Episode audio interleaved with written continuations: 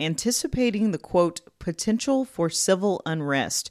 Louisville Mayor Greg Fischer implemented a dusk to dawn curfew ahead of a big announcement in the Breonna Taylor investigation. In the days that followed, police arrested more than 200 protesters, including the state's only black woman legislator, Representative Attica Scott, and her 19 year old daughter, Ashanti Scott. WFPL's Ryan Van Velzer spoke with Scott about her arrest, which she says is political retaliation.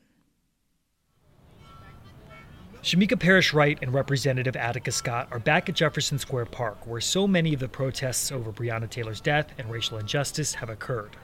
Last week, they were arrested with a small group trying to reach sanctuary at the First Unitarian Church. It seemed like it was a setup. That's Parrish Wright. She says the arrests and the charges are retaliation for her participation as a leader in the protests. They do these arrests. They didn't even have to arrest us, Ryan. They could have gave us an opportunity to literally cross the street and be at the sanctuary. They could have threatened us and said, if you come back out, we'll arrest you if you do. They never give us opportunities to do that. And that's what made me feel like it was really intentional. Parrish Wright is a longtime Louisville political organizer and co chair of the Kentucky Alliance Against Racist and Political Repression. She was one of the first organizers to call for an occupation of Jefferson Square Park in the early days of the protests. She's also the operational manager for the Bail Project, a nonprofit that pays cash bail for people who can't afford it. The organization has helped to bail out protesters. She says police know who she is.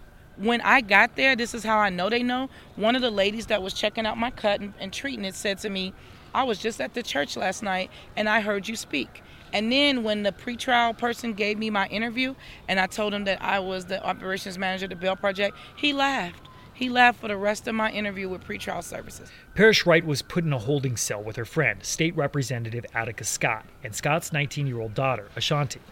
Representative Scott says all three were charged with failure to disperse, unlawful assembly, and rioting, a felony charge punishable by up to five years in prison to charge me with uh, Class D felony, the same as Brett Hankison, and I end up spending more time uh, in jail than he did, uh, is is absolutely uh, absurd. Louisville Metro Police say officers arrived on the scene to arrest people who had smashed a window and thrown a flare into the Louisville Free Public Library.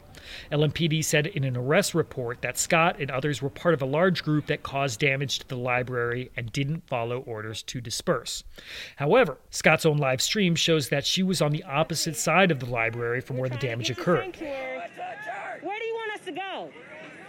Where do you want us to go? Okay. Scott told me they didn't even know it had happened.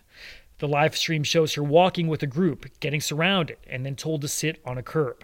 To try to accuse me of setting fire to the downtown library in the district that I serve, District 41, that I fought for funding for, just goes to show that they were grasping for straws and trying to find any and everything that they could to throw at me and hope that something would stick. Scott is the state's only black woman legislator. She's currently a plaintiff in an ACLU lawsuit suing police for excessive use of force. She's called for Fischer's resignation. And she's authored a bill called Breonna's Law that would end no knock warrants statewide. It's retaliation against me being an outspoken critic of both the administration and law enforcement. And I truly believe their message is we're going to squash your dissent, we're going to quell dissent, uh, we're going to shut up the, the loudest critics. John Fleischaker, an attorney who practices First Amendment law, says Scott's arrest is a prime example of the constitutional concerns he has surrounding the protests. Fleischaker, by the way, represents Louisville Public Media. If you're picking out people because of what they have said or who they are, as opposed to what they have done,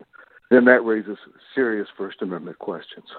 In response to specific questions about the arrests, LMPD spokesperson Jessie Halladay directed WFPL News to the Jefferson County Attorney's Office, which is reviewing the charges. She added that none of the charges were made in retaliation for anything.